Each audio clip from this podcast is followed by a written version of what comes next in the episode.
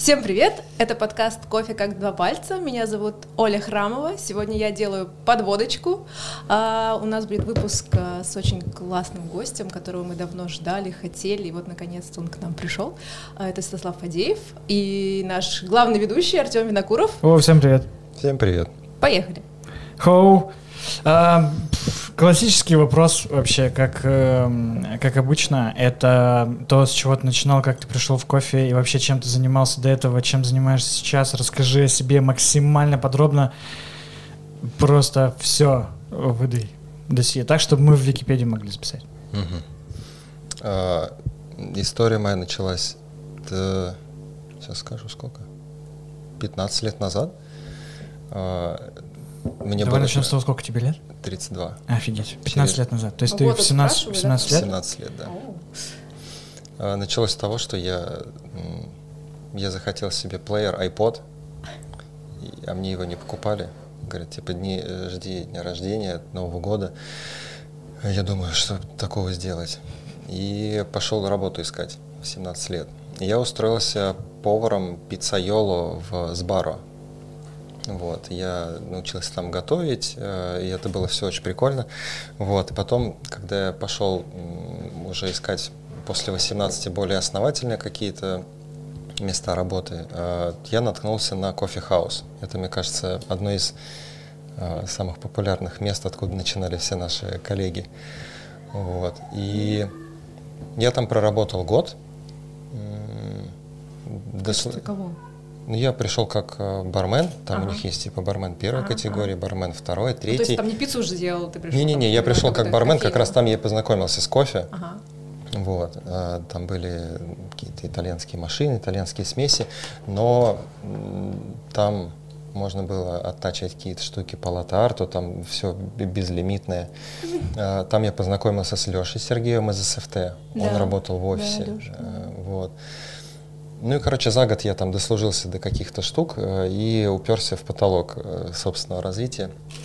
Э, и познакомился чисто случайно где-то чуть ли не в ВКонтакте с Филом Лейтисом. Mm-hmm. Он только вернулся из Питера, точнее, переехал из Питера в Москву в Costa Coffee работать. И мы с ним что-то такие там раз-раз там встретились один раз, встретили два раза. И в итоге я ушел из кофе-хауса, он ушел из Costa Coffee, мы пришли в Волконский. Волконский — это кузница кадров того времени. Да, еще один, да.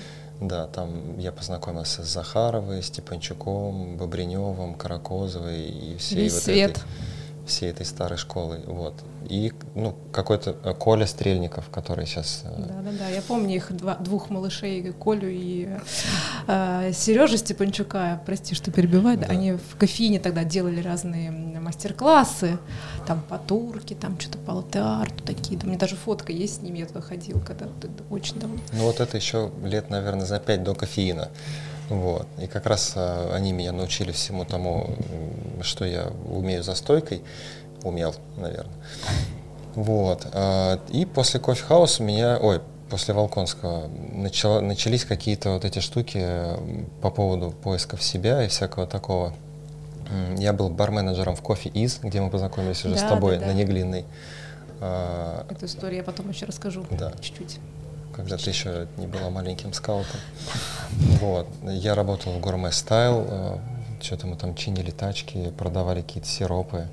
Вот. Но это тоже, это, это все, все, все в копилочку, да. Потом я закончил школу сомелье, что-то еще куда-то. Чего только не было, короче, вот. И лет 7-8 назад э, мы основательно сдружились с Егором ага, Невейкиным. Невейкин. А, и придумали Rockets. Вот. И, соответственно, на протяжении вот последних там, 7-8 лет, сколько компания существует, я был там директором производства, отвечал за подбор зерна, профайлов, э, дизайн, стиль, всякие эти штуки. Да-да-да, известный стиль Rockets. Ну вот, да, как бы все, что было, это да. практически все Круто. делалось с нами. Вот, и буквально в летом 2019 года я впервые за всю вот этот вот весь этот долгий путь э, пришел к тому, что я ни разу не был на плантациях ни на каких. И я поехал в 2019 году в Колумбию, э, и у меня прям все внутри перевернулось. Я понял, что я занимаю немножко не свое место, делаю какие-то не совсем те дела, которые должен делать, и что вообще я могу какой-то больший толк для мира mm-hmm. представлять. И запустил Инстаграм Burner House, который сейчас есть, и начал там, собственно, освещать какие-то вещи, которые у меня есть в голове, там за этот десятилетний опыт начал это все как бы преподносить визуально с точки зрения каких-то фотографий, рассказов про то, как что где растет. Mm-hmm. Вот. Потом меня потянуло в, в какой-то интерактив. Я придумал набор с дефектами обжарки который пришелся на как раз этот пандемийный год, и все дома сидели и пили этот невкусный да, кофе. Да, да, да, я помню, мы с Русланом вот. с Костей тоже заказали, пили на кухне это все. Вы, кстати, были одни из первых, кто дал какую-то обратную связь, корректировки, вот, это Круто. было прям супер здорово. А их сейчас тоже берут, просто с меньшим каким-то остервенением. Ну, ты про основном... них меньше пишешь, мне кажется, поэтому, ну, наверное, это потому что фан закончился, и есть посерьезнее дела. Вот, но на них тренинги там Кузнецов проводит, э, какие-то калибровки ну, кьюшные. Вот. И, собственно, вот полтора года я в это во все поигрался и понял, что, наверное, я хочу дальше, я хочу больше. Вот. Такой какой-то азарт появился. И я подумал, что надо жарить кофе уже прям по-серьезному и под своими флагами. Вот. И, собственно, где-то осенью 2020 года я прекратил быть директором производства компании Rockets и запустился как самостоятельный проект. Mm-hmm. То есть в Rocket ты сейчас э, не, никак У не, нас не есть точки соприкосновения, mm-hmm. но это больше в формате консалтинга, потому что есть вещи, которые там наработаны годами, их очень сложно кому-то передать. Mm-hmm. Вот. Но у нас нет конфликта интересов, мы немножко в разных сегментах работаем, и все то, что я делаю в своем проекте, это немножко неприменимо с точки зрения там, и целевой аудитории, и вот этого всего, поэтому всем хорошо. Угу. Насколько сложно тебе было эм, перейти как раз уже в полноценный свой проект э, с точки зрения команды, оборудования, э, какого-то производства и mm. всей истории? Интересный вопрос по поводу команды. Я до сих пор делаю все один. Ну, я как раз тоже хотела спросить, думаю, ты пишешь часто мы, мы, Бирных раз, думаю, а кто это? А кто ну, все эти люди? Нет, говорит? ну просто есть э, люди, которые так или иначе помогают мне на каких-то этапах. Да. То есть, я, естественно, я, угу. я бы не смог сделать кэмп в одиночку Ой, целиком и полностью. Да. Э, я не всегда могу сам разобраться, там, не знаю, за доставкой, с, там, с выбором зерна, с чем-то еще. Вот, потому что невозможно быть во многих э, местах одновременно. Да, да, понимаю. Вот, поэтому это такое, знаешь, как, э, как иногда вот есть музыканты, но у тебя там барабанщики меняются периодически, там mm-hmm. сессионные музыканты, вот. И поэтому я всегда пишу мы, как бы, потому что в любом случае ты никогда не один. Mm-hmm. Вот. Но если прям совсем генерально говорить, то в компании я пока сам всем mm-hmm. занимаюсь. То есть ты занимаешься и подбором зерна, обжаркой, и... Подбор зерна, обжарка, дизайн, верстка, SMM, кемпы, вообще все. Фасовка, там вот эта вся да. история, это же очень все. Это очень сложно на самом деле делать одному. Да. Я, честно говоря, это прекрасно понимаю. У тебя есть какой-нибудь тайм-менеджмент? Как ты распределяешь свой день, чтобы все успеть? Во сколько ты просыпаешься, вот, чтобы там все дела Чтобы сделать? все это сделать? У тебя есть пять телефонов рабочих, которые, где тебе пишут по разным вопросам кофейным? Вот, один, один, один и молчит. А, на самом деле, просто при всем каком-то рок-н-ролле, который постоянно наполняет жизнь, у меня есть какой-то уровень самоорганизации, то есть у меня есть очень много заметок со всякими вот этими точечками, которые ты нажимаешь, ага. и галочка да, появляется. Да, да, да. Такой, вот. Ну, типа ну, чек-лист, и там из, из разряда чек-лист там позвонить, спросить, узнать, ага. и вот это все. То есть не обязательно какой, ну, то есть там каждая задача, она разбита на какие-то мелочи. Вот, там типа посмотреть туда, заглянуть сюда. А, тайм-менеджмента никакого нет, потому что оно пока все происходит по наитию, но поскольку уже прошло там немногим более полугода, э, приходишь к тому, что какие-то вещи стоит уже отдать, э, возможно, в CRM-систему, угу. какие-то вещи, возможно, там, на аутсорс, э, и есть вероятность, что вот э, с осени немножко штат вырастет. Угу. А, ну, хочется. Какие, какие у тебя вообще планы на этот проект? Э, в том плане, во что бы ты хотел, чтобы этот проект вырос э, там, через 3-5 лет? Ну, какое-то масштабирование, да, вот эта вся история, это же mm. тоже сложно решиться. У меня, во-первых, нет никаких э, наполеоновских планов. То есть мне интересно создавать продукт, который невероятно прослеживаемый, качественный, но при этом на каждый день. То есть, э, если говорить детально о кофе, то я не люблю какой-то кофе, который ты там не можешь выпить, либо который тебя очень сильно отвлекает. То есть ты, допустим, делаешь с утра какие-то дела, там, не знаю, с семьей завтракаешь, и ты пьешь кофе, и тебя начинает уносить, типа, о, что тут, виноградик или персик. Я такое не очень люблю. Вот. А, мне нравится, что ты пьешь, тебя особо ни за что не цепляется взор, но при этом и негатива нет. Угу. То есть мне нравится создавать продукт, который очень ловко и уместно интегрируется в твою повседневную жизнь. То есть это не продукт для профессионалов. Угу. Вот. И я потихонечку работаю с сегментом B2C. Очень много кофе уходит в офлайне с полок именно. Вот. B2B а, а, растет органично, осознанно и очень медленно, но растет. Вот. Поэтому я не думаю, что я там достигну каких-то огромных объемов.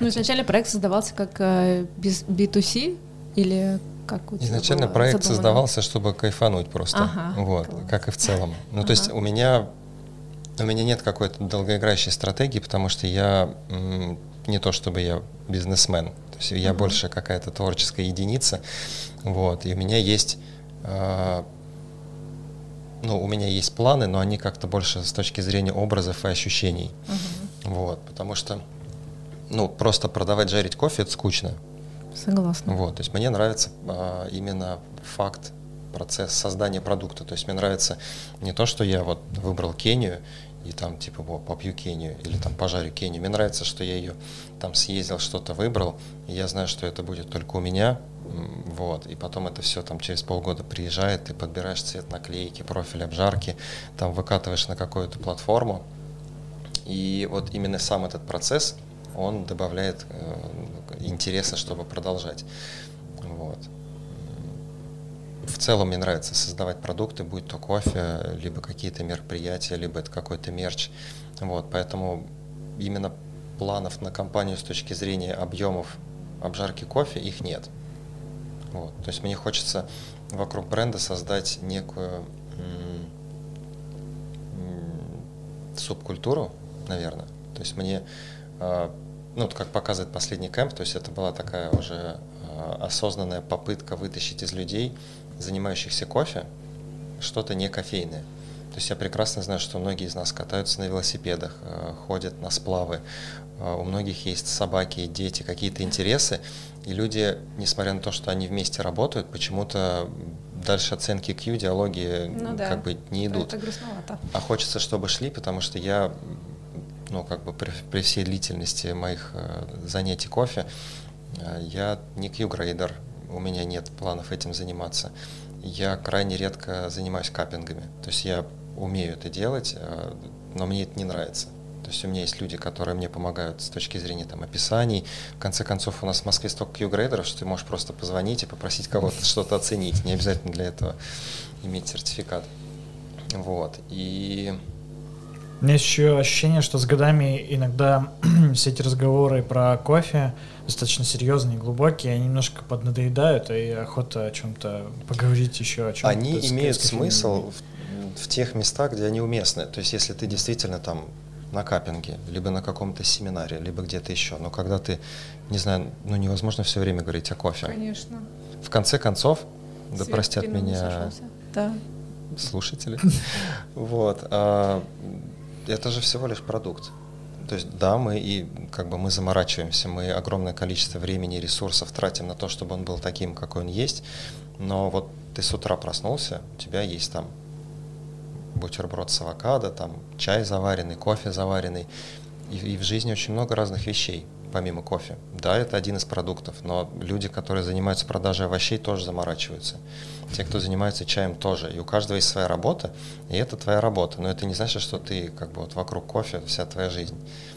Это... Ну, я, я разделяю твою точку зрения, на самом деле, потому что ну, разные люди встречаются, и для кого-то кофе это вот реально настолько огромная какая-то масса, что все остальное в мире как будто отрицается, не видится. Ну, это опять же выбор каждого, да, потому что у всех свой там кругозор, свои ощущения вообще, что ему интересно, важно, там, не знаю, путешествия, да, те же самые даже или что угодно. Дело в том, что одно другому это не мешает. Да, абсолютно, конечно.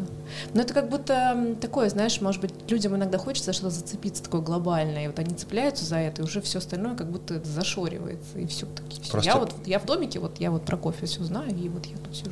Просто, безусловно, это огромный неизведанный мир кофе. И я уверен, что я и половины не знаю о том, чем занимаюсь, но главное удовольствие же от этого получать. Конечно. Нельзя же все время как это. Ну да, чтобы в рутину такую, типа, «А, ну, да. жарим. Вот, поэтому я стараюсь э, производить продукт, который в целом продуман до мелочей. То есть э, э, мне нравится состояние контролируемого рок-н-ролла. То есть как бы ты видишь картинки, ты видишь какие-то смешные посты, ты можешь делать какую-то дурачливую там наклейку, но при этом это сертифицированный продукт, это все эти дистонеры, колор-сортеры, повторяемые профили, там какое-то сырье, э, склад с контролем температуры. То есть это все есть, э, и, безусловно, этими вещами мы никогда не будем жертвовать. Вот, но при этом в целом создается впечатление, что ты такой там на сковороде пожарил с утра, занес дека и уехал на байдарках Нет, ну, плавать. Это же все, все равно про качество. Ты же создаешь качественный продукт, поэтому тут без этих вещей, мне кажется, сложно обойтись. А, ну, дело в том, что это в хорошем смысле ну, профдеформация, да. потому что ну, 5, 6, 7 лет работы на крупном предприятии с большими объемами, с э, автоматизацией, систематизацией, все эти программу контроля учета данных, контроль качества, это все не проходит бесследно, и ты, когда начинаешь проект ну, с нуля, по сути, да. это тебя не откидывает на 7 лет назад, ты просто уже какие-то наработанные схемы применяешь, и тебе масштабироваться проще, потому что у тебя все уже по щелчку пальца. Все уже есть, да, конечно. Это круто. Mm-hmm. А, я бы хотел поговорить с тобой о, о визуальном стиле фотографии и дизайне. О, Это давай. то, что, наверное, больше, ну, по большей части запоминается, когда мы говорим о, о твоем проекте, о тебе в целом. А, в целом по тебе, на тебя, если даже первый раз посмотреть, то можно сказать, что ты творческий человек mm-hmm. по количеству татуировок, а, по стилю одежды, по розовой а, бейсболке. То есть в целом это такой как бы творческий подход, что очень круто. А, Расскажи, учился ли ты где-то дизайну, фотографии, э, чему-то еще? Это Никогда. Как бы, то есть это просто насмотренность? И я учился просто... в сельскохозяйственной Тимирязевской академии на плодовочном факультете на кафедре виноделия. Класс. Потому что я уже в 16 лет понял, что моя жизнь будет связана с сельским хозяйством и со всеми этими делами.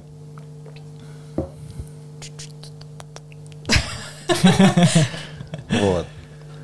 А, Поэтому... Можешь рассказать о парочке своих татуировок, а, что они означают, в какой период ты их сделал, эм, что-то может быть, типа... Фу, Есть те, о которых такой, ты жалеешь. Ну, ты такой, типа, вот это я сделал там, здесь было имя моей бывшей девушки, я его зарисовал другой татуировкой. Я просто иногда вижу такие истории в Инстаграме, где там э, э, там портрет девушки закрашивают другим абсолютно рисунком. Другим портретом. Да-да-да. Знаешь, такой региональный подкаст. Че татуировки, значит? А, а, у меня есть э, ну, то есть татуировки я делаю не как... Э, то есть они могут... Сама картинка может не относиться к тому событию, к которому она относится, по факту. То есть это просто небольшой такой якорь, э, ага. записочка из прошлого. Вот. И, ну, если про что-то недавнее говорить, у меня есть татуировки, которые я делаю после поездки э, в Origin. Вот. Ну вот, вот эти ягодки, это после поездки как раз в Колумбию в 2019 году. Это ягодки Кастилю. Я их сфотографировал, потом с фотографии нарисовал, и мне их просто набили.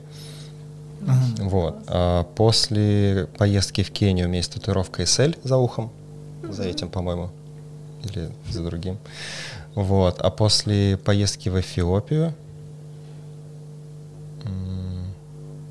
не помню, но что-то тоже есть. Угу. Вот. А ты а... сам не набиваешь себе, у тебя нет? Э, нет, но я сторонник того, чтобы люди, которые чем-то занимаются, увлеченные профессионально, делали это. То есть я могу нарисовать, я могу как-то там скорректировать эскиз, но я никогда не буду этим сам заниматься. А ты выбираешь место, э, ну, например, э, после, уже, уже после нет. поездок? То есть ты такой, так, ну что мне еще осталось? Э, так, ну вот Нет, на самом деле, э, вот, э- вот эти, большинство вот этих татуировок, которые огромные, им уже, я их делал типа в 18-19 лет, то есть это все супер старое, и вот я что сейчас делаю, это какие-то точечки там маленькие, уже просто места нет. Не, ну Вот. еще на несколько стран кофейных я вижу есть места. Спина. А, а вот еще на руке там есть всякие Ну, что-то, да. пустые пространства. Да. Вот, э, никогда не учился ни фотографии, ни дизайну, просто с детства рисовал. Вот, просто какая-то насмотренность. Ну, как бы есть люди, которые же воспринимают мир там через уши, через тактильность, кто там аудио, а, Аудиалы, аудиалы, визуалы, визуалы и тактильные, не знаю, как называется. Тактикалы. Трогательные люди. Трогательные люди. Вот. И я всегда относился к визуалам. То есть для меня, у меня просто какое-то сумасшедшее пространственное мышление. То есть я в целом могу что-то представить очень хорошо. А, И я очень требователен к себе и к продукту. То есть я вот что-то выпускаю, и мне это вот автоматически сразу перестает нравиться. Вот. То есть как бы вот у нас там, прошло мероприятие, все такие там, вау, круто, а ты сидишь и выписываешь себе список э, ошибок, которые ты М, допустил. Но это думаешь, важно сделать, пока ты их не забыл, чтобы в следующий раз... Да, но, допустим, вот пришли пачки, и я, это когда это был 1 октября 2020 года, был релиз Мгм. бренда, скажем так, потому что это Международный день кофе, я подумал, что как прикольно, Круто. чтобы не забыть. Вот, и буквально там отгрузил первую партию пачек, и такой думаю, блин, как ты мог это нарисовать? Надо думать новые какие-то. Вот, поэтому это всегда важно. То есть, как это выглядит, это всегда все продумано, и я уверен, что большая часть людей не обращает на это внимание настолько скрупулезно, но это в любом случае для себя в, в какой-то мере. Ну, это тоже привычка, да, и опыт У насмотренный. меня просто есть э, очень устойчивое мнение, что ну, когда ты создаешь продукт, он неотделим от, от всяких сопутствующих штук. Поэтому для меня было важно, даже если у тебя там нет стартового бюджета, объемов, э, там, не знаю, аудитории или чего-то, у тебя должны быть брендированные пачки. Ну, или они, по крайней мере, должны быть продуманные. То есть, каким бы ты ни был выдающимся профессионалом с точки зрения обжарки, э, ты не можешь э, выпустить это просто в белой пачке в какой-то. С наклейкой из э, этого, когда выезжает из принтера такого маленького на производстве, как он Вот. называется. Такой. И, и, и точно так же у тебя не может быть какой-то потрясающе красивой пачки, а внутри, э, ну, Шмурдяк. да, Есть такое слово классное. да. Вот. То есть я к тому, что ну, все должно быть комплексно. То есть либо ты можешь, и ты делаешь это круто во всех смыслах. То есть ты потрогал, кайфанул, открыл, понюхал, заварил, и ты в восторге от каждого шага. Если ты не можешь, то смысл вообще что-то делать. Ну, опять же, да, это вопрос о том, что у всех разный подход. Для кого-то это просто, не знаю, непонятно. И они почему-то этим не заморачиваются.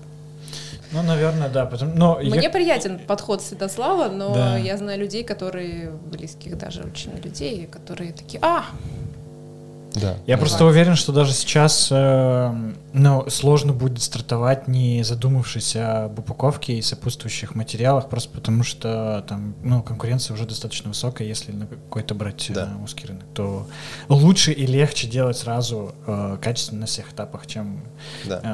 э, типа делать как-то так. чем по-другому. Можешь ли рассказать об упаковке? Как она создавалась? Как э, создавался горящий дом? А, название? А, почему на английском языке? Мгм. все. И как долго ты вообще э, занимался этим делом? А, Я рисовал упаковку как раз в 2020 году, когда был э, карантин, локдаун. Я 4 месяца рисовал упаковку, а потом удалил макет и за две недели нарисовал вот этот. А, Изначально название произошло, мы создавали в Фейсбуке какую-то геолокацию для производства. Вот, и я просто играл словами. Вот. Ну, мне хотелось что-то одновременно брутальное, но при этом, чтобы оно имело в себе какую-то творческую нить. Вот. Ну, бернер это горелка, это то, на чем работают все ростеры. А haus э, это как бы дом, но при этом он написан на немецком языке как э, Баухаус, как э, все, все известные направления. Вот, и я их как бы совместил. Оказалось э, в целом достаточно прикольно. Оно хорошо запоминается, пишется. Тут очень сложно промахнуться с точки зрения букв. Э, да и, в общем-то, так и оставили. Вот, соответственно, потом началась просто игра слов по поводу того, что это не дом горелки, а там горящий дом, там горящая изба и всякое такое. Это мы просто нарисовали, ну, мы, я, просто нарисовали, и, возможно, то есть это даже не логотип, Mm-hmm. Это просто иллюстрация какая-то, которая, скорее всего, на новой пачке тоже будет, потому что мы уже рисуем следующий релиз. У нас к эта партия подходит. будет э, релиз? И к первому, наверное, нет. Не возможно, к э, началу 22 года. Вот. И там это тоже будет, это какая-то небольшая отсылка. Вот, но это просто какой-то полет фантазии. То есть это смесь, там, не знаю, гравюрного стиля с чем-то то есть изначально э, пачка задумывалась, ну, мне хотелось уместить туда что-то, что есть у меня. То есть я изначально сделал э, пачку просто шрифтом, но в целом нанести шрифт на пачку и заказать там несколько тысяч штук, это не так сложно. Вот. И я подумал, что нужно обязательно нанести иллюстрации, потому что я их сам рисую. Вот. И изначально вот этот материал, как бы полупрозрачный, такой приятный белый, это приятный. отсылка к кальке, на которой ага. рисуют эскизы для татуировок. А синий цвет это чернила, собственно, которыми татуировки рисуются. Вот, это как бы едва уловимая идея, но она была туда заложена. Вот. А, собственно, бренд я решил не выносить, потому что это как бы зачем? Ну, это в любом случае вряд ли вы там с чем-то перепутаете, если вы хоть раз ну, с этим да. сталкивались. Вот, но при этом это как бы лежащая на поверхности безумная маркетинговая идея, что на самом деле вот нет ничего лучше, чем там, не знаю, банка кукурузы, на которой просто написано кукуруза. Вот здесь то же самое. Это пачка кофе, на которой просто написано кофе. Как бы это же прикольно? Прикольно. Я помню, что ты в Инстаграме, как только стартовал проект, э, ты писал, что э, тебе не нравится что по, иногда пачки кофе напоминают, ну, непонятно, что там кофе. Типа да. там может быть собачий корм. Э, Я до сих пор так считаю, потому ну, что очень часто люди так э, делают. То есть ты смотришь пачку, и видно, что, ну, как бы перемудрили. И ты не совсем понимаешь, что внутри, а очень часто, ну, у меня так работает, есть цвета продуктовые, есть непродуктовые. Ты иногда смотришь на пачку, и вот в ней может быть, не знаю, маска для опилки. лица, опилки, кондиционер для белья, что угодно. То есть, ну, а что за цитаты такие непродуктовые? Что-то я... Ну, это просто, да, просто, по просто оттенки. Просто а. оттенки. Вот. Пытаюсь вспомнить какие-нибудь цвета. Непродуктовые. В отдел кошачьего корма зайди, а. какого-нибудь премиального. Вот там цвета, которые в целом кофе внутрь не засунешь. Ладно, посмотрим. Вот. А про английский а, Артем спросил, почему все на английском. Да, да. Да просто люди понимают, это, это эстетика. Люди, я тебе скажу, что люди понимают даже, что здесь написано, тут вообще ничего не написано. Даже, я даже ленюсь писать страну целиком. Это никому не мешает. Я в целом про то, что вот у нас есть внутренняя кухня, мы в ней разбираемся. То есть у нас есть там оценки, дескрипторы. Ты можешь вынести туда вот, не знаю, целиком все, хоть э, БЖУ написать но объективно это вообще никому не нужно. Ну, то есть mm-hmm. человек э, видит, что вот есть кофе из Эфиопии, uh-huh. есть, ну, там какая-то есть обработка. Ну, ты можешь попробовать, можешь там, не знаю, тестер заказать, но объективно все остальное вообще никак не влияет. А тут можно и вопросик, когда про user-friendly упаковку, потому что, ну, кофе классный, это вот тебе понятно, мне понятно, а вот тем, кто вообще, так скажем, не в, не в теме, как им понять? Потому что часто как на упаковке понять, что, пишут, что? что внутри классный кофе, его стоит попробовать. Вот это каждый раз такая какая-то истории. То, то есть упаковка, по-твоему, должна что-то все-таки рассказывать человеку, то есть продавать сама себя или нет? Или как-то он должен где-то там в другом месте узнать про этот кофе, прийти и его непосредственно купить? Это хороший вопрос. Я не эксперт э, во всем, поэтому, вероятно, упаковка должна быть хоть сколько-то информа- информативной и продавать что-то, что внутри, э, ну, моя, может, не продает. Угу. Не, просто интересно, да, потому что мне нравится. У нас очень много было, там, не знаю, несколько лет назад каких-то вопросов, там, а что у вас Эфиопия написано по-английски? Come on, ну, она же как бы и пишется по-английски. У тебя и на мешке написано по-английски. То есть есть какие-то вещи, которые Ну, вот, например, выпускать пачку, на которой написано русски, русскими буквами Иргачефе, ну, как бы, ну, да, come on, это... никогда в жизни. Это, вот. это страшно. Ну, типа, вот это, это ни к чему. Плюс у меня все так же есть какое-то мнение внутри, что продукты, произведенные не в России, воспринимаются чуть с каким-то большим доверием, чем что-то локальное. Поэтому здесь не написано, что это там кофе, обжаренный в Варшаве, скажем. Вот здесь есть координаты Москвы географические, здесь написано, что он обжарен в Восточной Европе, в целом Москву можно отнести, ну и все на английском.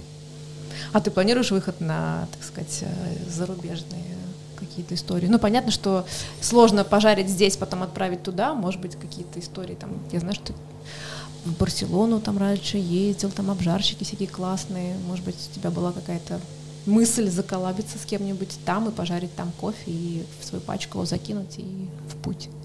Не Я немножко перерос это. Ага. То есть это прикольно и амбициозно, что типа твой кофе, обжаренный в Москве, продается за несколько тысяч километров в другой стране.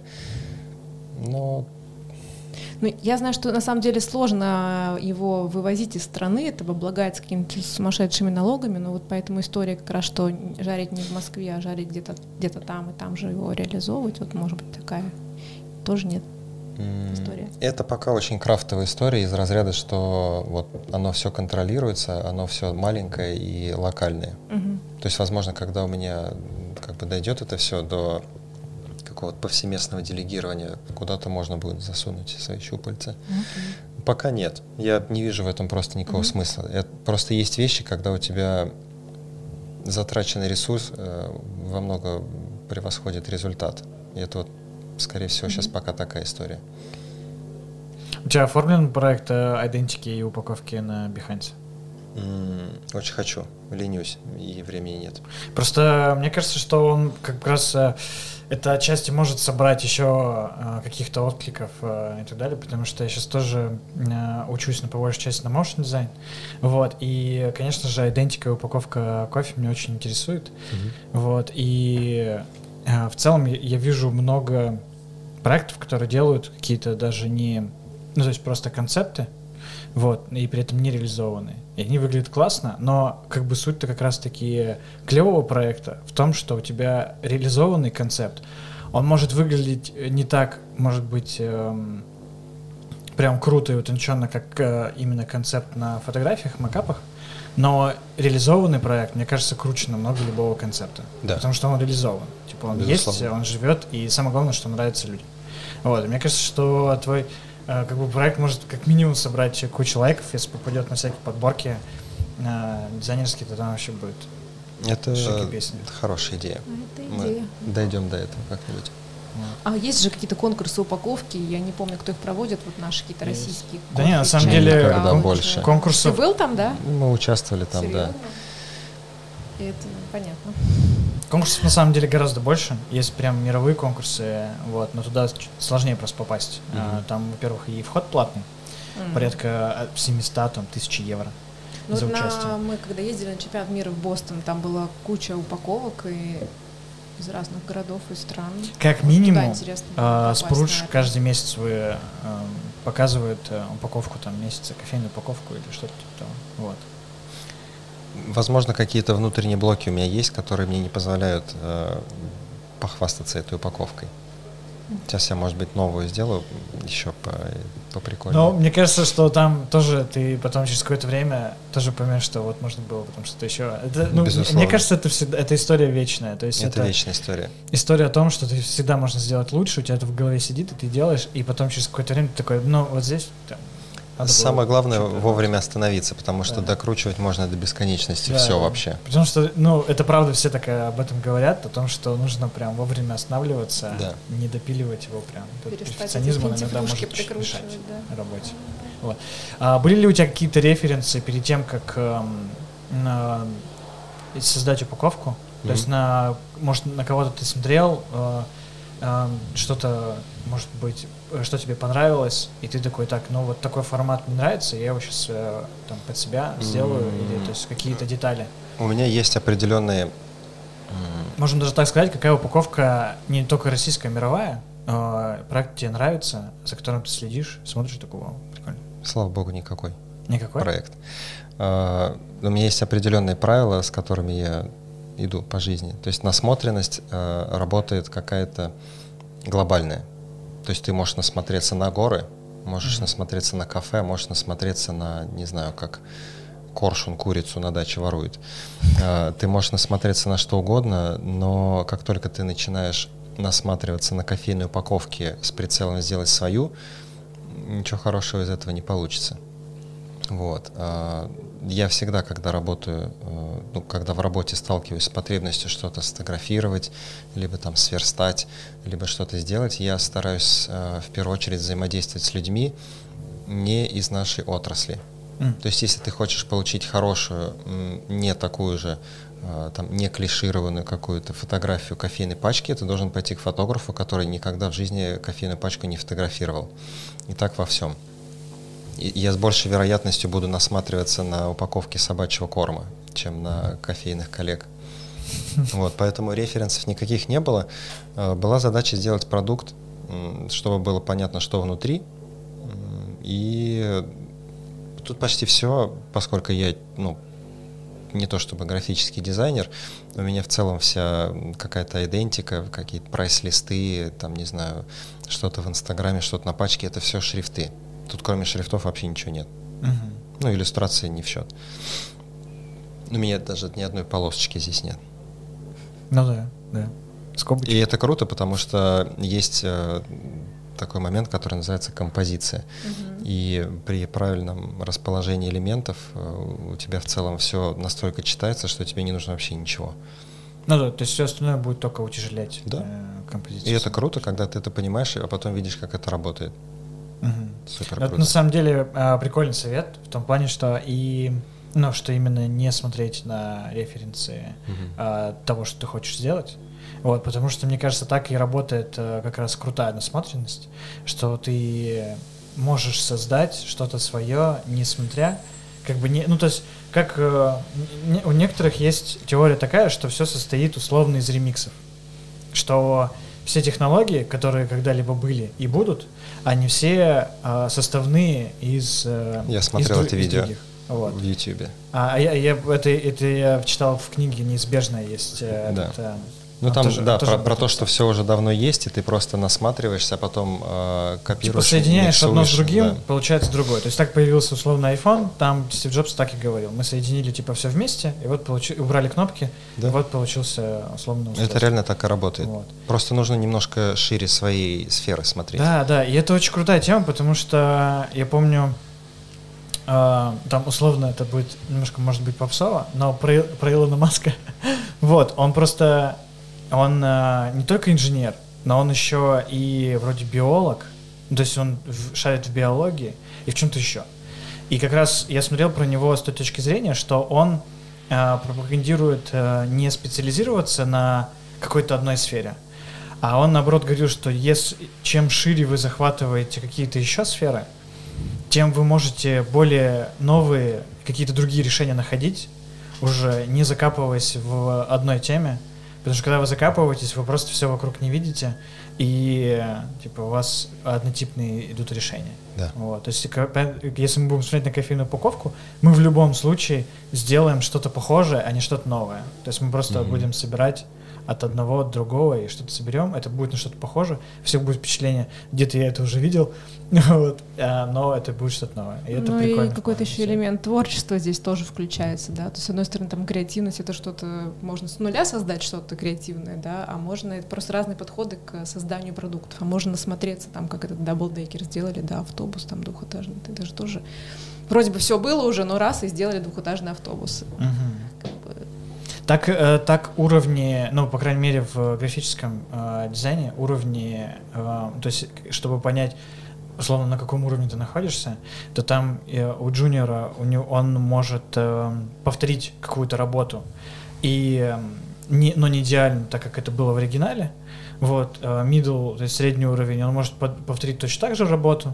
Вот, а сеньор и выше там же, там, когда переходит в арт-директора и так далее, они уже как раз могут э, создавать что-то новое, то есть они уже не так ориентируются на какие-то по референсам делать, mm-hmm. сколько уже из-за глобальной как раз насмотренности могут уже создавать какую-то свою работу. Вот. Это так сказал, что ты э, высокого уровня. У тебя графический дизайн. Спасибо. ну, как, как минимум насмотренность. Просто когда смотришь на твои работы, когда смотришь на фотографии и так далее, то есть э, не возникает ощущения, что ты увлекаешься. То есть ощущение, как будто ты занимался этим э, очень давно, ты как будто бы работал а, с этим mm. профессионально, заработал этим деньги, и сейчас такой, ну вот я кофе как бы жарю, и у меня крутые фотки, и дизайн тоже клевый. Это очень круто, если все так вот. думают, я доволен. Я уверена, что процентов, что все так думают. Из насмотренности у меня сейчас только рилс в Инстаграме, где там типа собаки подскальзываются, вот это все. Это очень смешно. Помогает мне вести бизнес. Кстати, что ты я хотела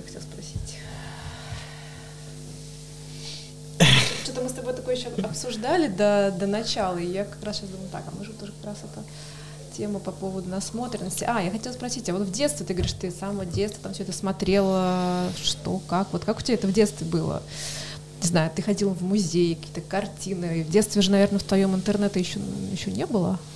Или а... был уже? Или как? Вот как на что ты насматривался в детстве? Просто вот интересно, как это все вот с самого начала mm. началось у, меня есть у тебя? музыкальное да, может, образование. Там, папа водил куда-нибудь. А, это... Нет. Так. Я закончил школу фортепиано со всеми вытекающими, типа сольфеджио, там вот эти все штуки. Я занимался этим с 6 до 11 лет. И я жил в закрытом военном городке под Сергиевым Посадом. Вот. И ну, как бы там был соответствующий контингент. Вот. И, к счастью, так получилось, что я пошел немножко по другому пути и почти всю вот эту вот свою подростковую жизнь я провел в поездках э, в Москву во всякие там большие театры, оперы и прочие штуки. Вот, и у меня, ну, какая-то, я не знаю, у меня все, вся жизнь была в, в каком-то таком творческом порыве. Это тебя родители э, возили или ты сам как-то к этому Я ездил с, э, с директрисой школы. Ага. Ну, то есть я ходил в музыкальную школу, и вот мы вместе как-то это все делали. Интересно. Вот. Поэтому ну, ни, никаких ни, каких-то специальных э, интеграций не было. Вот. С музеями. Да. То есть музеи я до сих пор даже в Третьяковке не был. У меня уже дети выросли. В школе хочу, вас хочу не их сводить. В? Нет, перестань школу. Серьезно? В школе никуда не водили. У нас там алмазный фонд, по классике грановитая палата, там Нет. всякие пушкинские музеи, все дела. Очень, это, ну, это круто, это значит, что есть еще очень много мест, где ты не был. То есть я вот в Москве не был в Третьяковке, но я был там в, не знаю, в музее Батера в Богате. Вот, мне очень нравится. Вот. Что это за музей? Расскажи пару слов, а то мы не были в Богате, покажет. Ну, что, съездите. Ты расскажи, что там, что это за музей? Это же легендарный э, колумбийский художник, который рисует э, таких э, полнотелых дам и мужчин. И они очень смешные, и у него огромный. Загугли, посмотри. Вот. И у него музей с двориком, там двухэтажный, там есть работы как на холстах, так и в виде каких-то скульптур. Там вот эта вот знаменитая, по-моему, такая толстая лошадь, а, у нас даже, по-моему, на Порт Плаза а, стоит. Вот это тоже он. Интересненько. Что-то здесь не гуглится, пока не знаю. Что-то я не то гуглю, видимо. Ну, потом погуглим. Ну, в общем, неважно. Я к тому, что э, даже как бы и половина всего ты можешь не знать, и все равно есть чем позаниматься. Да не надо все знать. Хочу все знать-то печали от этих знаний. Вот. Короче, в детстве не было особой насмотренности, была какая-то тяга. Ну, нет, вероятно, что что-то на подкорке откладывалось. Вот. Просто всегда как-то детство как Генетически детство. сложилось? Генетически А родители сложилось. у тебя не занимались какими-то творчествами? Не занимаются? Ну, мама играла на фортепиано, собственно, она а. меня и решила пристроить, э, отдать в школу. Вот. А папа, он, по-моему, рисовал ну, Сергиев Посад это же столица Золотого кольца России, такая да, типа да. православная столица да. России. Там э, Троица Сергиева Лавра, и рядом всякие вернисажи, базары раньше были. Вот, и какое-то не очень продолжительное время он рисовал какие-то красивые матрешки или что-то такое, но не было такого, что я сижу рядом и повторяю, либо меня там учат держать кисть, то есть это, мне кажется, я пару раз видел, как это он делает, и все. Интересно. Вот. То есть у тебя, у тебя генетически а, встроенный этот э, творческий, Я думаю, что да. ген. Ген дизайна. Да, да, Дизайнерский ген. А, да, вот, по поводу фото, никогда такого не было. Никогда такого не было, и вот опять. А, появилась дома просто камера в году, по-моему, как раз в девятнадцатом. Вот, Фуджик, любимый. Да. Вот. И решил взять его с собой в Колумбию. Ну, это какая-то такая, знаешь, э, рефлекс. Типа ты куда-то едешь, на фотик взять. Вот. А он маленький, компактный. Ну. Вот. А Показываю у меня на заставке фотография из как раз да, Колумбии. В тоже это из Кении. Да, да, долго. мне кажется. А, Кения. Кения точно. Из Колумбии как раз. Вот. И мы поехали в Колумбию, я начал э, разбираться с тем, как работает, э, как работает камера, как работает беззеркальная камера. Вот, то есть у тебя есть внутреннее какое-то чутье, как должна выглядеть композиция. Ну, ты смотришь в экран и понимаешь, что у тебя вот здесь ягодка, здесь листик, а здесь вот желательно, чтобы было что-то там размытое, либо что-то там, не знаю, мешалось в кадре. Вот. Ты фотографируешь. Потом я там с, с цветопередачей, с, с коррекциями, с выдержками начал играться. Вот. Потом вечером сидишь, обрабатываешь. Там где-то цвета докрутил, где-то резкости. И, ну, прям понравилось. И вот я, получается, с 19 года активно фотографирую, то есть у меня вот камера всегда с собой. И иногда бывает, что ты фотографируешь просто вот что-то. Такой, о, чашку в руку взял, прикольно. Ну да, это как, ну, то есть как очень, насмотренность, а здесь как Очень, очень многие вещи не доходят просто там до, до тех же, там, до Инстаграма и выкидывается, но это... А выкидывается, потому что это в тебе говорит э, перфекционизм, который такой, типа, какой-то останавливает? Нет, или есть, просто такой, есть просто вопрос уместности. Uh-huh. Ну, типа, я там сфотографировал что-нибудь, и ты понимаешь, что это не пойдет в рабочий аккаунт, а лично я как бы особо не веду. Вот. А ну, куда-то скидывать в папку, там из разряда покажу детям через 10 лет, ну, это странно. Вот. Ну, а, просто у тебя же есть э, телеграм-канал, куда ты как раз скидывал фотографии. Да, я иногда так ты делаю. Просто периодически тоже. Давно не ездил никуда. Вот.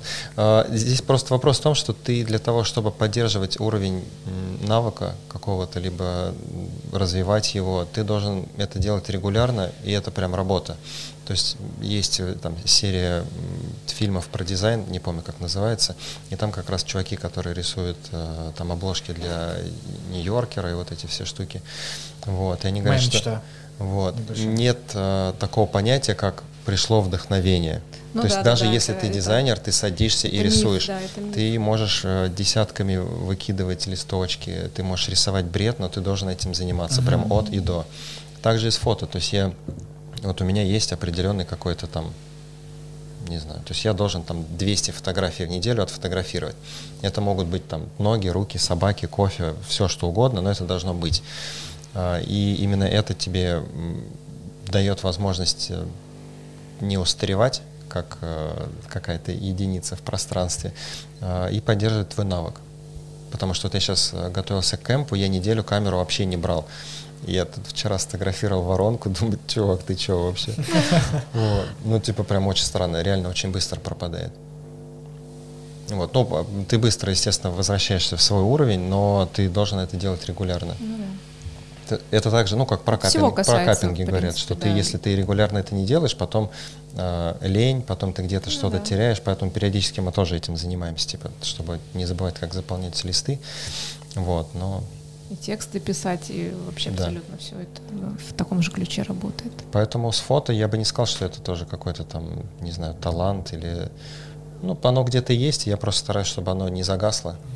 Но это вот. то, о чем очень много все говорят, о том, что скорее а, не важны столько а, какие-то хард-скиллы, где ты владение программами и так далее, сколько как раз таки а, чувство цвета, композиции, стиля, насмотренности и так далее. То есть Безусловно. чем вот эти вот э, скиллы прокачанные, потому что программы, э, софт, э, оборудование, это все совершенствуется с каждым годом, все меняется, и это все постоянно нужно просто прокачивать потихоньку, а насмотренность, она, во-первых, гораздо дольше прокачивается, А, ну, то есть у меня вот так, ну, что у меня не было ни музыкального, ни художественного образования, есть больше, спор- больше спортивного а, было детство. Вот, и сейчас я сталкиваюсь с тем, что мне сложно иногда увидеть как раз э, э, композиционные какие-то моменты, э, цветовые решения, то есть и так далее. И какие-то есть сервисы, которые помогают это сделать, но э, вот это чувство, как будто я ну, какой-то ощущаю барьер, за который мне пока сложно как бы пропихнуться и понять, это, почему здесь это вот так стоит и так далее. То есть это, конечно, да, важная история. А, у тебя двое детей, я правильно понимаю? Да. А, ты просто выглядишь так молодо, что... Я стараюсь. Ты такой думаешь, блин, у него двое детей, что? Вообще, они эм, повторяют за тобой какие-то вещи, то есть помогают тебе... Да, я просто помню, что они помогали э, рисовать э, тигренка на шопер, на сумку. Да.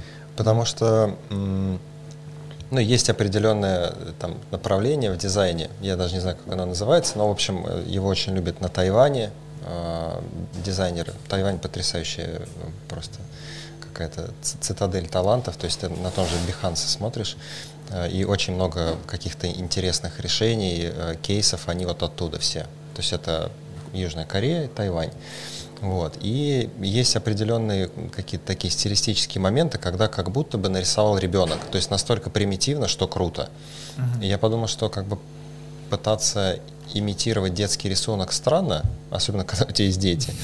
Вот. И да, действительно, я иногда им закидываю. То есть ты прям WhatsApp пишешь, ты, может быть, на работе и закидываешь, типа, девчонки, у вас есть 15 минут, мне нужно 6 разных тигров. И чем быстрее и менее вдумчиво они это нарисуют, тем это будет прикольнее. И проходит, ну, там, естественно, 20-25 минут, и они тебе реально в WhatsApp присылают фотки там 6-7 разных тигров, и ты потом уже сидишь, это все там в иллюстраторе склеиваешь, делаешь из этого вот что-то причесанное. И вот так на шопер появился Бернер Тайгер. Круто, вот. Это круто работает, и ну просто на самом деле это границ вообще никаких нет. Ты mm-hmm. можешь делать все, что угодно. И это круто. Вот. Mm-hmm. Ну, и они понимают, чем, чем я занимаюсь. Э, то есть они иногда помогают. То есть мы там садимся в машину, я говорю, нам нужно отвезти там, не знаю, какую-нибудь посылочку. Mm-hmm. Вот, либо там нам нужно забрать э, там, не знаю, наклейки, коробки. То есть они пр- прекрасно понимают, что я делаю, но им уже 9 лет. Они вот. занимаются чем-то музыкальным, художественным? То есть да, как... они ходят э, в музей современного искусства на, ну, на художку. И у них э, один раз в неделю прям мощное четырехчасовое занятие. То есть это гуашь, это портреты, композиции. Э, летом у них был затяжной трехнедельный или двухнедельный пленер. То есть они ходили, рисовали там монастыри, храмы. Вот. А по будням у них занятия, ну, от, этой же, от этого же класса, они занимаются, ну, что-то типа истории искусства. То есть им показывают, например, какой-нибудь музей, там, я не знаю, ну, ну, музей какой-нибудь, откуда-нибудь, и говорят, вот что вы здесь видите? И говорят, что вот этот стиль называется, там, не знаю, классицизм. Угу. Давайте обсудим, что вы здесь видите, как вы думаете, почему такие цвета. Вот. И они этим занимаются уже года 3-4. То есть они достаточно динамичные, то есть э, у них очень много какого-то э, спорта присутствует э, в, в жизни, но при этом, когда они попадают в художественную студию, это вот как будто другие люди. То есть их реально ну, вырубают ну, на 4 часа, да. да? Угу. Это а, вот я как бы этот момент э, не до конца э, всегда, ну и, во-первых, не изучал и не до конца понимаю, э, как вот этот происходит процесс э, погружения э, детей в какие-то сферы. Mm-hmm. То есть это был их какой-то выбор, то есть они там Э, ты рассказывал, например, что вот у тебя там мама занималась э, фортепиано, ты занимался фортепиано. И типа было бы круто, если бы вы тоже чем-то занялись, типа таким. А. Или это ты их направил, сказал типа, смотрите, эм, в будущем в жизни вам будет это точно полезно, как минимум. А как максимум вам это будет очень сильно нравиться, и вы вообще узнаете как бы не только историю искусства, но еще в целом как бы какую-то мировую историю, то есть будете больше погружены в какие-то процессы. Mm. То есть как это, как это у тебя происходило, их э, погружение, заинтересованность? То есть я просто никогда... Просто иногда у меня, например, была такая история, что мне мама просто отдала такая, все, ты, короче, пойдешь вот туда. Я такой, окей, вообще ноль вопросов. Вот, а, но я вот думаю, если, например, я понимаю, что мне то, куда меня мама отдала, в жизни это мне не совсем пригодилось. То есть, как бы меня... Что это было? Ну, это как было то ли самбо, то ли что-то такое. То есть, как бы я не, не научился как бы за год там бороться, Вертушку не умеешь делать? То есть нет, то есть э, такого не было. То есть мы там больше бегали, растягивались и периодически там какие-то выполняли боевые упражнения. И мне было там 7 лет. Ну и хорошо. Вот. И я понимаю, что как бы пользы именно сейчас и в какой-то жизни мне это не столько дало, сколько бы дало, дали какие-то другие, например, моменты. А вдруг ну. это так кажется? Может быть, может быть. Но Просто пока... если бы ты не пошел на самбо, ты, возможно, не прочувствовал бы фишку спортивной боль. дисциплины. И, и, ты, и ты бы не стал заниматься спортом позже. Если тебя дали на рисование, возможно, ты бы никогда даже велосипед в руки не взял. Или ты бы бегал Тоже по двору, там связался с хулиганами, наркоманами, и вообще бы понятно. То есть, ну, ты никогда до конца не поймешь, было это действенно или нет. Угу. По поводу детей, с малых лет мы стараемся, старались э, как раз работать через насмотренность. Uh-huh. То есть э, в целом они... Я очень люблю путешествовать. Причем это не просто приехать там, почилить, это прям походить, побродить, поездить. И они вот, наверное, где-то с полутора годовалого возраста всегда путешествуют. То есть они были во всех там вот в Берлине, в Барселоне, какие-то самые такие знаковые для нас, для нашей возрастной группы э, города. Вот. Они были в музеях, то есть мы были в Лувре, в Парижском, мы были в, там, не знаю, в музее Ван Гога, э, Пикассо, Дали, дом Гауди, вот этот вот. Угу. Они везде были, и я понимаю, что они ничего не запомнят из этого. Но на подкорке это формирует у них восприятие композиции, цвета. Они видят другую архитектуру, они видят, как общаются, как выглядят люди каких-то других э, там, этнических Конечно. групп. Вот, и это все работает, и потом ты видишь, что они дома рисуют. То есть вот все говорят, что там нельзя детям давать телефоны можно давать телефон, нужно давать телефон настолько, вот пока у них это вот не попрет назад. То есть в какой-то момент мы им купили iPad, там, не знаю, им было 4-5 лет, mm-hmm. и ты просто даешь э, и ждешь, пока ребенок тебе его не принесет обратно. Потому что если ты пытаешься дозировать, э, ну, как правило, то, что тебе запрещают, хочется сильнее. А ты говоришь, вот у тебя iPad, ты можешь хоть с ума сойти. И ты смотришь, что через два дня, там, через три, ребенок откладывает iPad, идет рисовать, потому что он понимает, что достаточно. Вот. И вот, собственно, до сих пор это так и работает. И они начали в какой-то момент рисовать, рисовать, рисовать. И я говорю, а хотите вот пойти на занятия, где вам покажут, как рисовать еще круче, как быть в этом лучше, как э, то, что у тебя рождается в голове, э, транслировать на бумагу с каким-то, ну не знаю, с легкостью.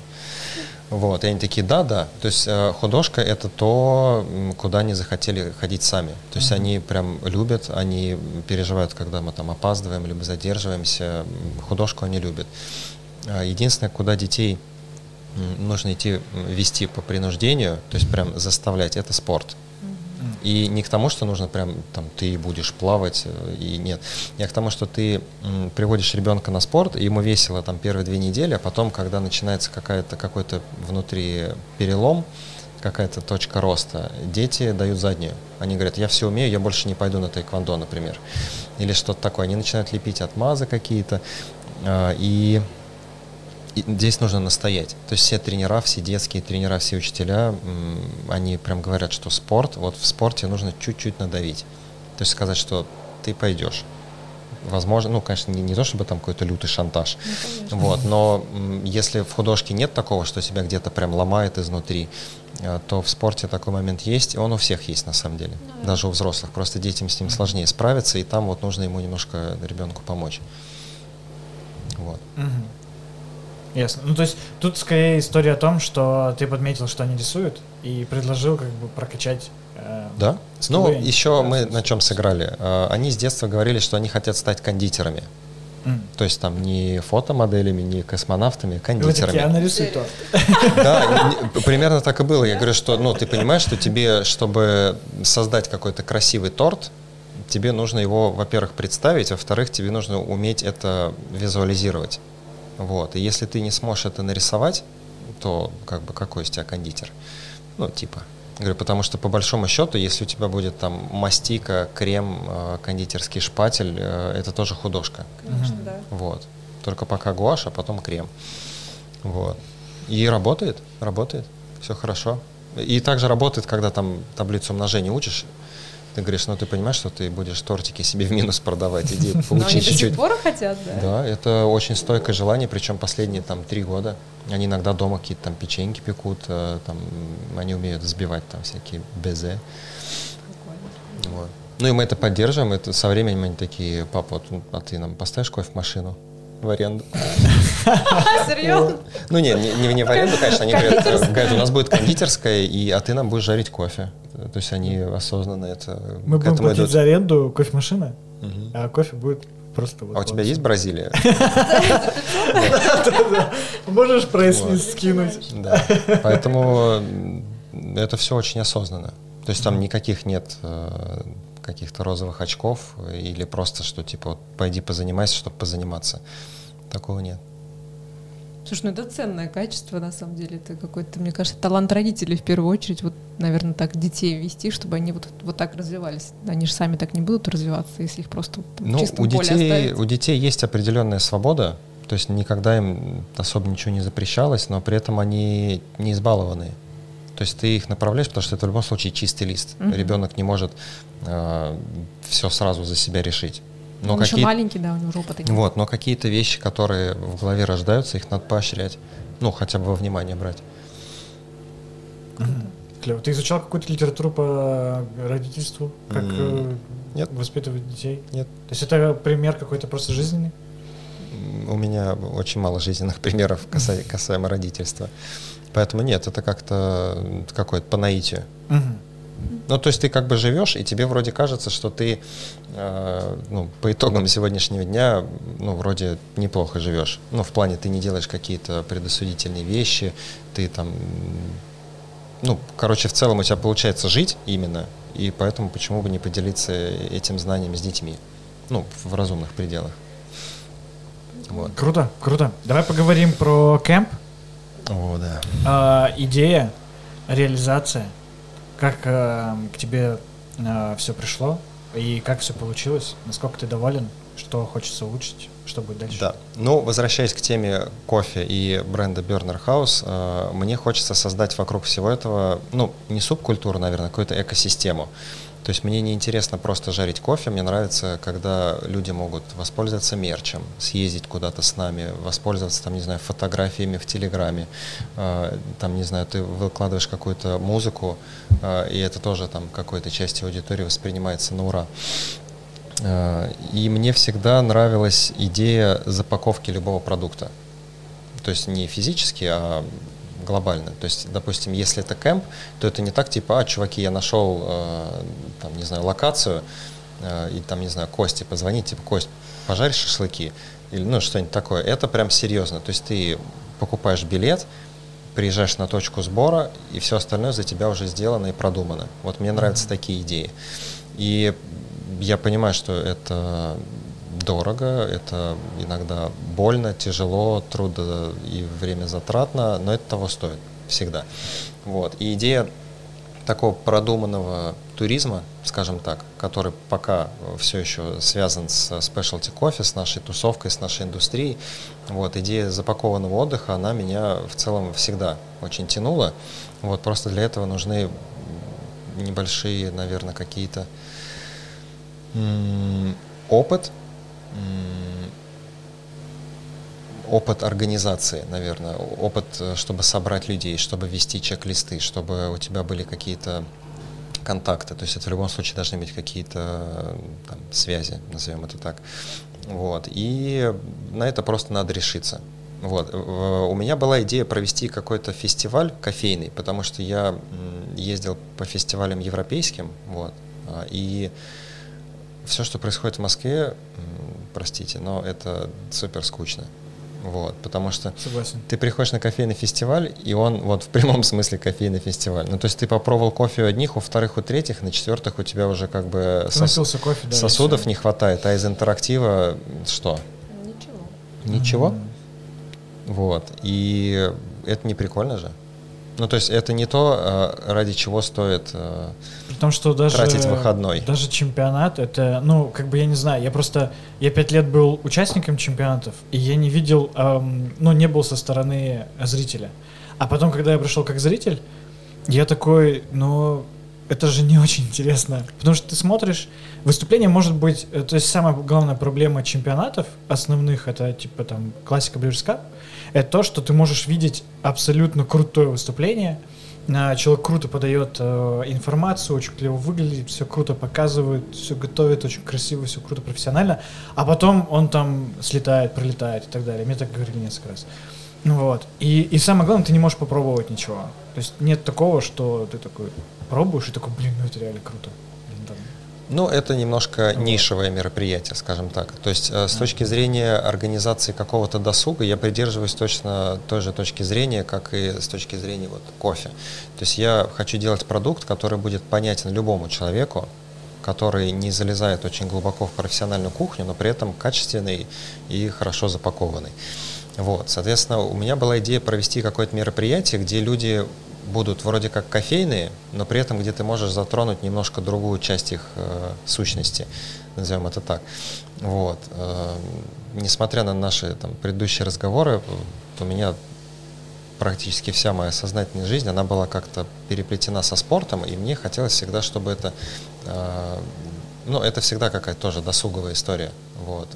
И мне хотелось это вот как-то объединить, как-то это все склеить. Вот. И я думал, думал, думал, думал, может, в Москве что-то сделать, там, а, где-то в черте города. Вот. А потом подумал, что лето и последние теплые деньки, и все так редко видятся. А, и этим летом меня как-то увлекла гребля, ну, сплавы на байдарках, на каяках, на морских. И думаю, а что нет? Почему бы не попробовать? Вдруг? Вот. И потом начались новости, что вот нужно там прививки, вторая волна, все закрывается. Вот, думаю, ну, сейчас у людей посвободнее будет со временем, можно как-то немножко какой-то э, дух боевой поднять. Ну, то есть я как бы всегда про людей. То есть несмотря на то, что мы вроде как делаем бизнес и э, там, прибыль, показатели, деньги, все дела, очень много во мне вот этого вот человечного. То есть мне важно, чтобы у всех было все прям прикольно. Вот. То есть, несмотря на то, что у меня нет такого, что мы там конкуренты. Как бы, да, это вообще не важно. Рынок настолько большой, и люди чаще всего выбирают же по каким-то, ну, по каким-то причинам. То есть они работают там, не знаю, э, с андеграундом, там, силки, драм, со сварщицей не просто потому, что они там друзья или у кого-то там цены другие. Все, вот последние пять лет все замечательно жарят кофе, у всех красивый дизайн, хорошие лоты, и мы все в одном ценовом сегменте. И тут как бы просто ну, типа, есть кроссы Adidas, есть Nike, как бы, ну, кто его знает, почему ты их выбираешь. Ну да, это личное вот. предпочтение уже. Поэтому здесь нет смысла такой, типа, вот, это тусовка для моих клиентов, да, ну, come on. Да, конечно. Жизнь да. слишком а... коротка, чтобы на это, на все э, заморачиваться, вот. Я подумал, что, ну, надо всех собрать, будет прикольно, тем более, что мы все уже миллиард лет знакомы, вот, возможно, какая-то аудитория придет из разряда, там, бариста, либо какие-то подписчики, может быть, не кофейные люди, вот. И все, и начался вот этот вот типа локдаун. И я думаю, ну, наверное, месяца на подготовку хватит. Из моих организаторских способностей я вот последние 7 лет вел постоянно какие-то а, выездные мероприятия, стенды вот эти огромные, на пир многомиллионные. То есть в целом я понимаю, как это все делается, из чего состоит там бюджет, что должно быть в чек-листе, чтобы у всех всегда все было. А, и, ну, то есть с этим нет никаких проблем.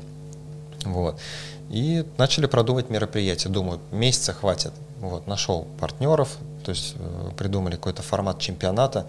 Я чемпионаты, вот, я не скажу, что не люблю, я как бы вообще не про это. Я за всю жизнь участвовал три раза. Это был ну, мы потом можем об этом немножечко. Ну, ладно, да.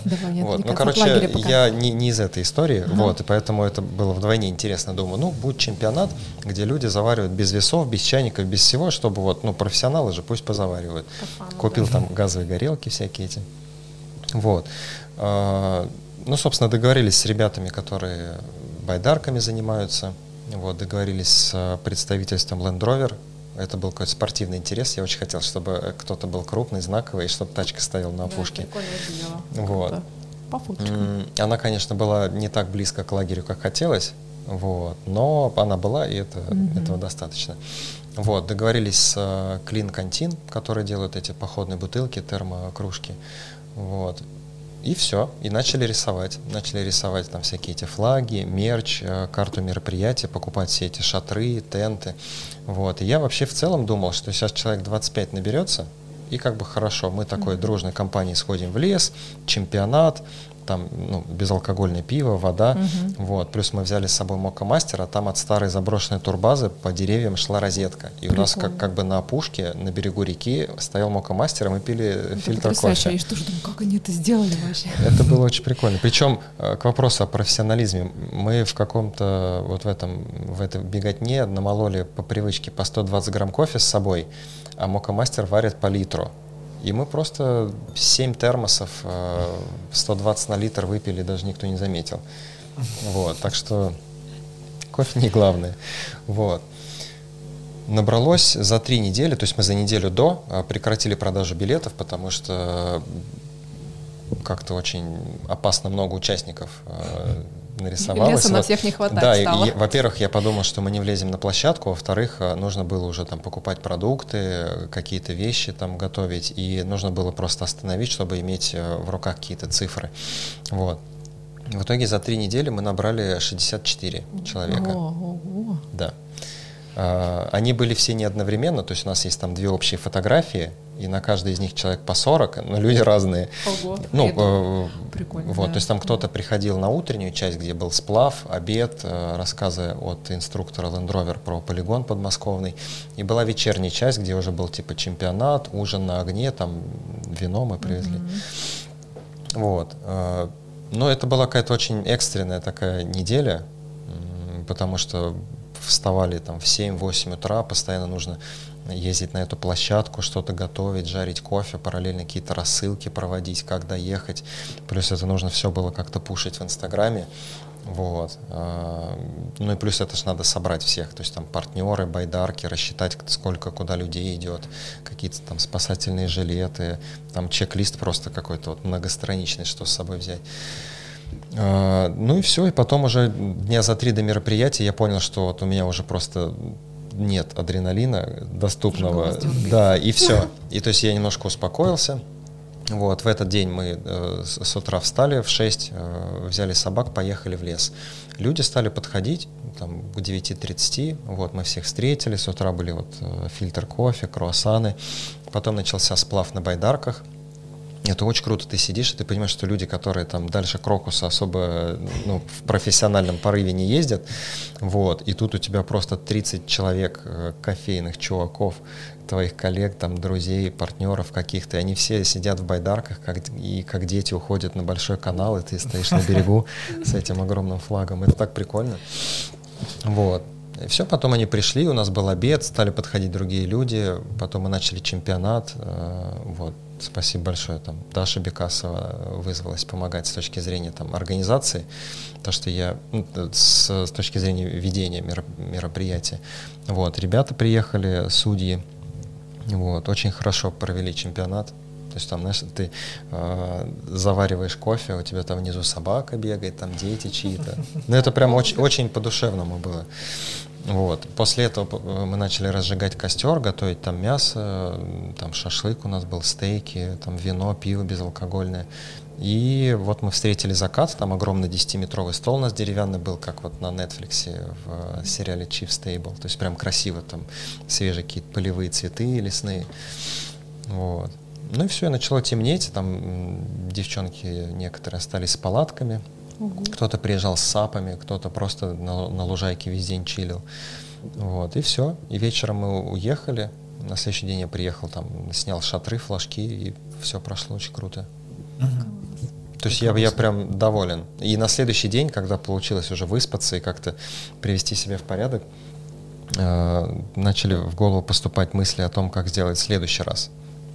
Вот, но сейчас надо немножко выдохнуть и там, вернуться в обжарку. Mm-hmm. Вот. Так, ну ты сказал, ты а на, насколько вообще было сложно организовать площадку, найти? То есть это была какая-то ограниченная территория или, ну то есть ты нашел и такой, типа, ну а, здесь. Тут зависит опять-таки от э, ширины э, полета мысли. То есть я сначала думал взять какую-то лесопарковую зону, там, чтобы был мангал, либо можно было что-то там разводить, но они все, все, что около государственное, ты, ты вообще не понимаешь, к кому обращаться. То есть как бы есть дирекция парка, но парк государственный, и как бы что дальше? Вот. В черте города у нас вообще не, не разрешено от, открытый огонь разводить. Да. Это могло бы быть какое-то нешумное мероприятие, плюс если это какая-то приличная площадка, то там какие-то уже невероятные ценники за аренду вылезают.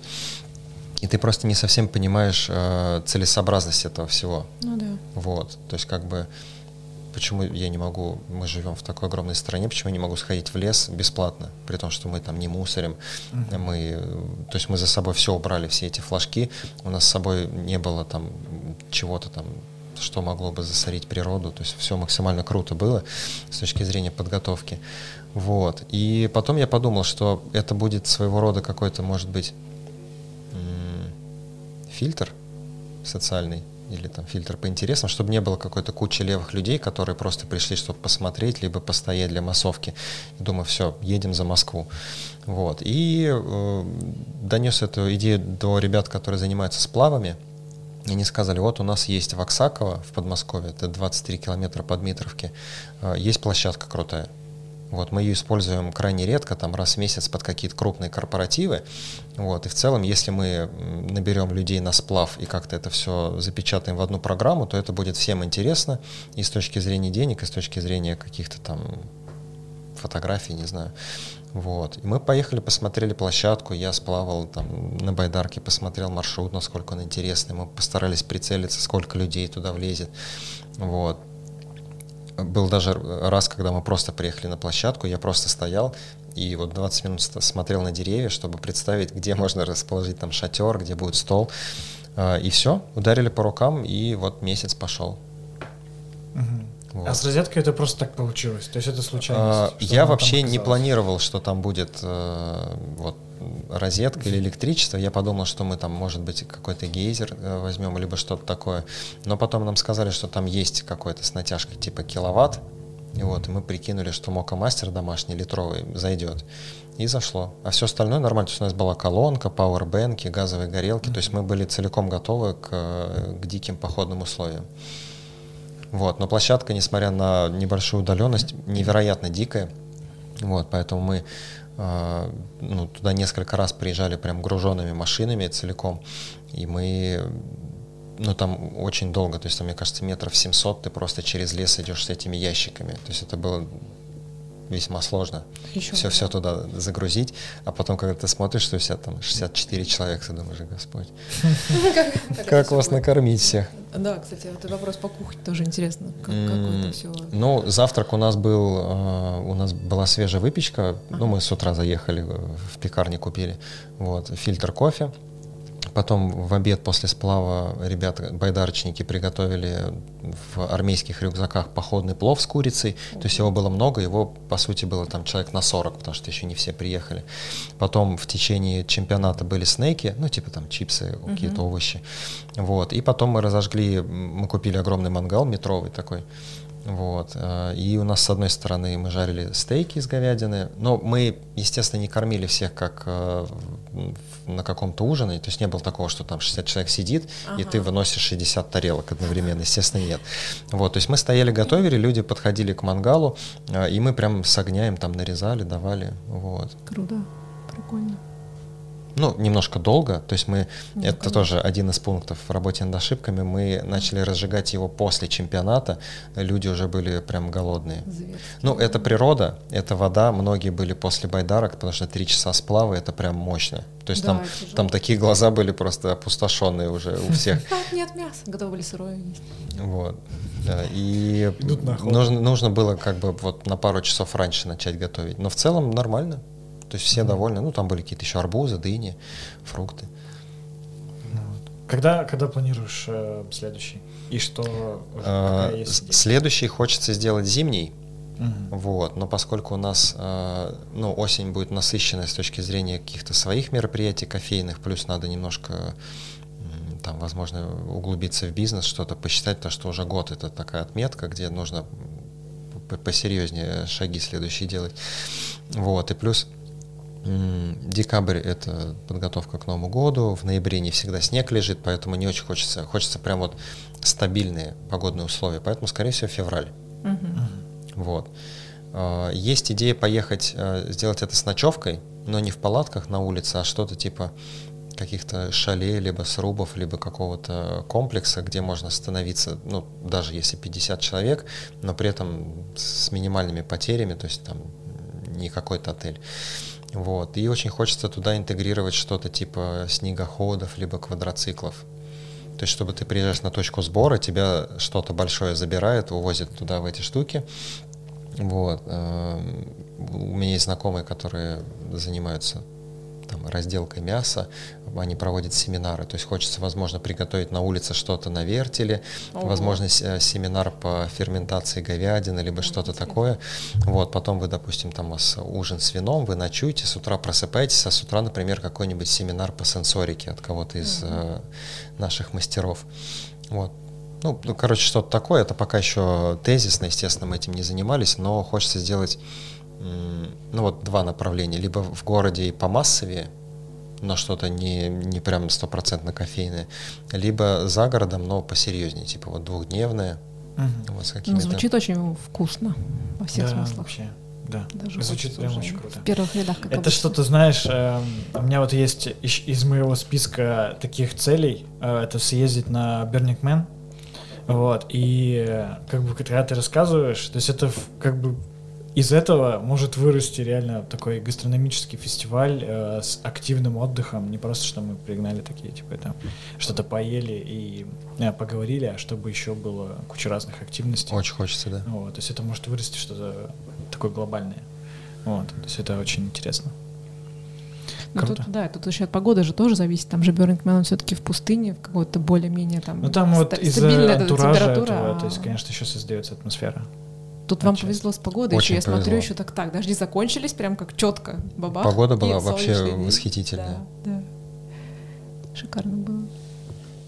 Класс. Ты начинал говорить про чемпионаты, угу. про то, что ты выступал всего несколько раз. Угу. Вот. То есть, э, как вообще у меня, что, у меня нет внутри м, соревновательного духа. Угу. Ну, то есть есть какие-то вещи, которые я понимаю, что я в них компетентен, но я оцениваю это чуть шире, то есть я понимаю, что у нас есть калиброванные судьи, есть какая-то определенная э, парадигма, скажем так. И я, если я заочно понимаю, что я в нее не попадаю, как бы смысл мне тягаться с людьми, которые э, заточены как, ну, как на спорт.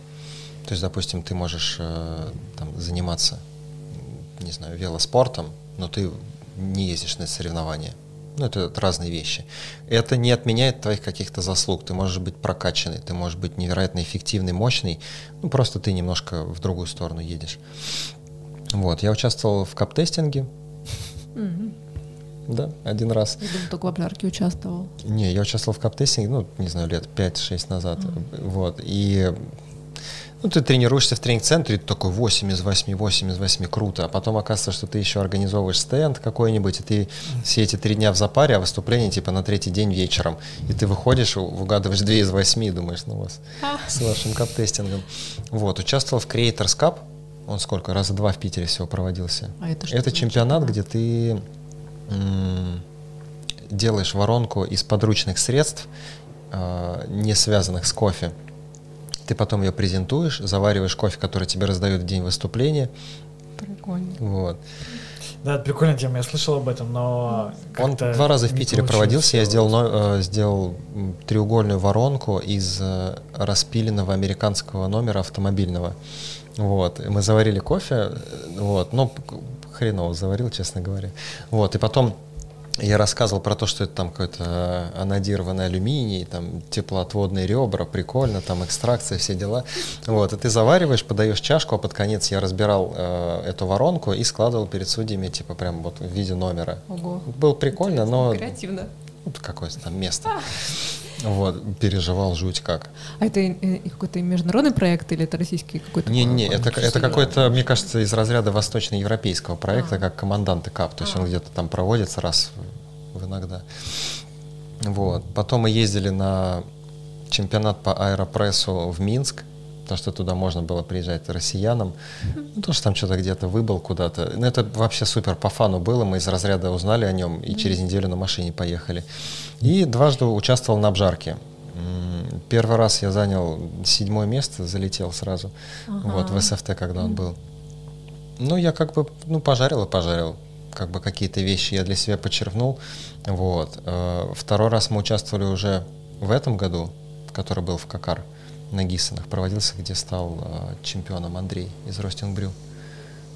Это не в СФТ тоже? Не, он Или в, в Какар он был да? в этом году. А-а-а. Вот. И здесь что-то, при том, что я свой кофе жарю на Гиссоне, казалось бы, но у меня есть как бы свой какой-то стиль обжарки, наверное, как и у всех. Да. То есть я какие-то вещи жарю достаточно темно. Ну, то есть я люблю прям дожаренный кофе. Так. Вот. А, и я занял какое-то место, там, 35-е вообще. Вот. Я думаю, ну что ж.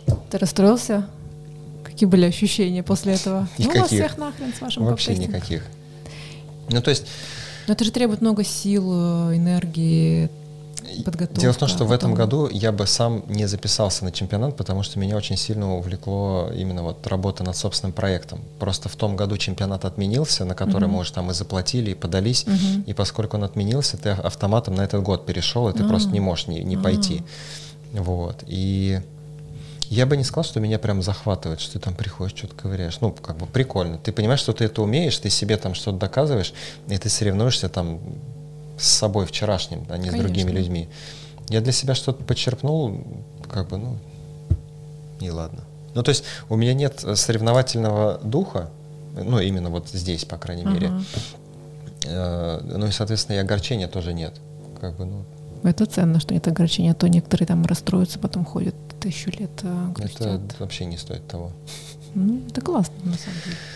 Вот. Поэтому чемпионаты, ну вот мы сейчас сделали этот чемпионат по какому-то аутдор завариванию. Ага. Это было забавно, то есть я видел, как у людей горят глаза. Я бы вот даже не записался на него.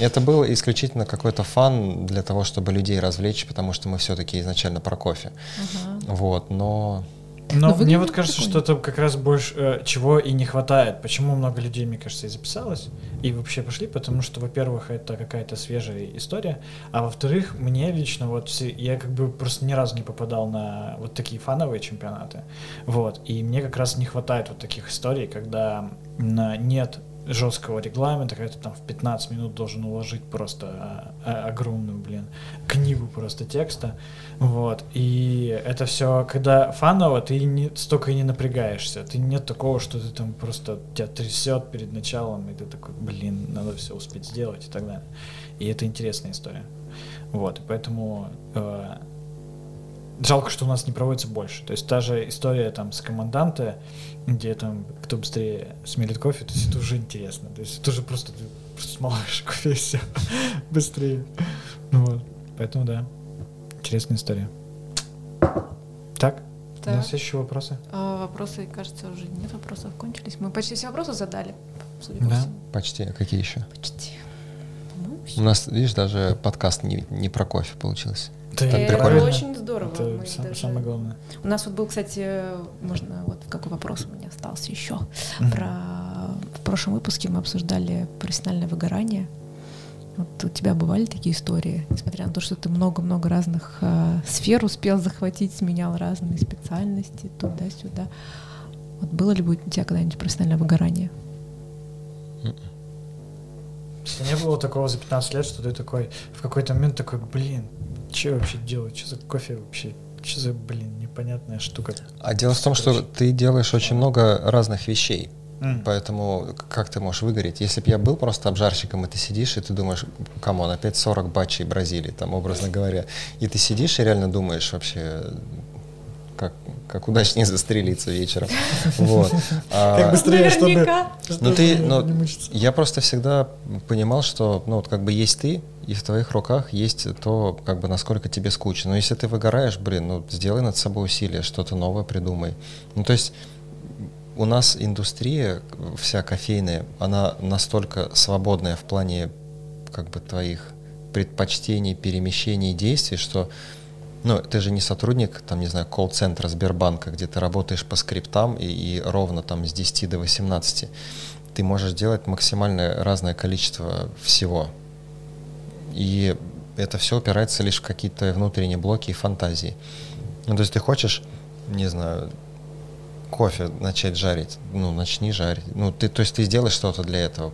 Действие, есть, да, важно действие. Ну, то есть если ты хочешь развития, ну, почитай что-то, познакомься с кем-то. Ну, то есть никто тебя вообще ни в чем не ограничивает. У нас супер открытые люди с нами работают.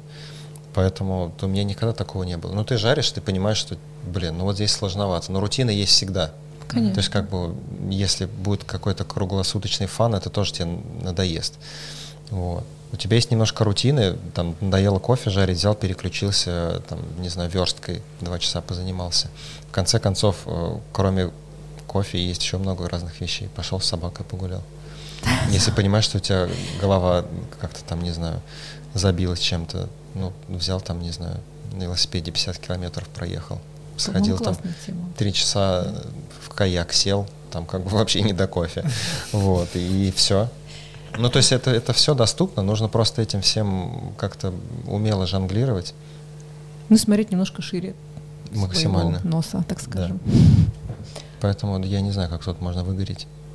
Столько всего. Классная история. Столько Классная всего не сделанного. На вооружение. Ну, тут, э, как бы, скорее всего, э, люди-то выгорают э, из-за того, что начинают как раз-таки, ну, не знаю, наверное, я по своему опыту могу сказать, что я начал выгорать тогда, когда я начал понимать, что я очень много внимания уделяю работе, а еще у меня есть такой момент, что когда у меня из-за каких-то сторонних факторов не получается сделать работу так, как я ее хотел сделать качественно, mm. меня это начинает еще больше подсаживать, и я такой, да блин, какого черта, почему я из-за вот этих факторов не могу, блин, сделать свою качественную работу, из-за этого начинает подгорать, и из-за того, что ты начинаешь еще глубже в это вкапываться, там, типа, как я могу это еще улучшить, а, ты потом в какой-то момент ты понимаешь, что ты уже слишком долго этим занимаешься, что ты двинул вообще все а остальное, и занимаешься только этим, и начинаешь. То есть тут как бы вопрос а, как раз, да, отвлечения, что нужно вовремя а, остановиться, типа отойти ненадолго, посмотреть это со стороны, заняться чем-то другим, чтобы потом вернуться и уже как бы найти какое-то решение. Всегда нужно переключаться, потому что основа какого-то успешного существования в том, что ты должен быть ты должен быть разносторонне собранным. То есть у любого человека есть э, распределение его личности по ролям. То есть как бы есть ты обжарщик, есть ты, там, не знаю, горе-дизайнер, есть ты, там, не знаю, велосипедист, а есть ты при этом еще там отец, муж, там и хозяин собаки. И ты, по сути, должен э, каждой из этих ролей уделять, ну, в идеале одинаковое количество энергии, вот, чтобы она как бы отдавалась не больше, чем ты можешь, при этом, чтобы она к тебе возвращалась, и ты вроде такой как бы живешь, и у тебя везде все прикольно.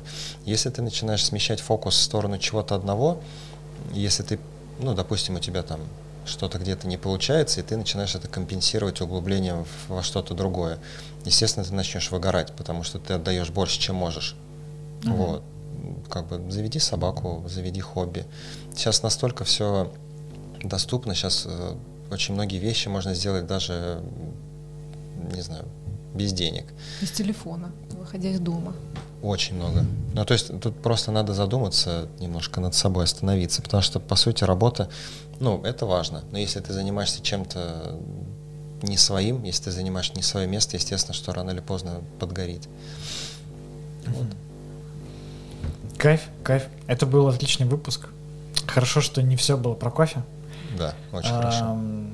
Так что все очень классно. Мне очень понравилось. Спасибо, Свет, что ты пришел. Спасибо, что дождались. Спасибо. Класс. Все. Тогда супер, что, супер всем это получается пока, что ли? Да? Да, до скорых встреч. Все получается вот, вот так получается.